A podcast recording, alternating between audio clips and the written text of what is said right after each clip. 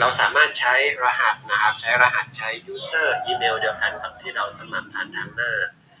เว็บไซต์ได้เลยนะครับ ทีนี้เมื่อเราเข้ามานะครับในในหน้าหลักหน้าแรกของโปรแกรม Anchor นะจะมีอยู่ 3 ตัวด้วยกันตัวแรกนะครับ คือเมนูเกี่ยวกับ Discover นะครับในการไปค้นหานะครับ หรือไปฟังรายการของนักจัดรายการวิทยุท่านอื่นนะครับ ที่มีคนทำไว้อยู่แล้วนะครับ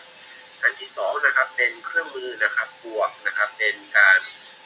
episode ใหม่นะครับ เป็นเครื่องมือในการสร้าง episode ใหม่เมนูที่3นะครับเป็นเมนู Your Podcast นะครับหรือเป็นรายการ podcast ของเรานะครับ ในนี้ก็จะมีรายการตอนต่างๆ ที่เราได้สร้างไว้แล้วนะครับอะตอนที่เราจะสร้างแล้วก็กดแล้วก็พูดอ่า hello everyone I love you so so much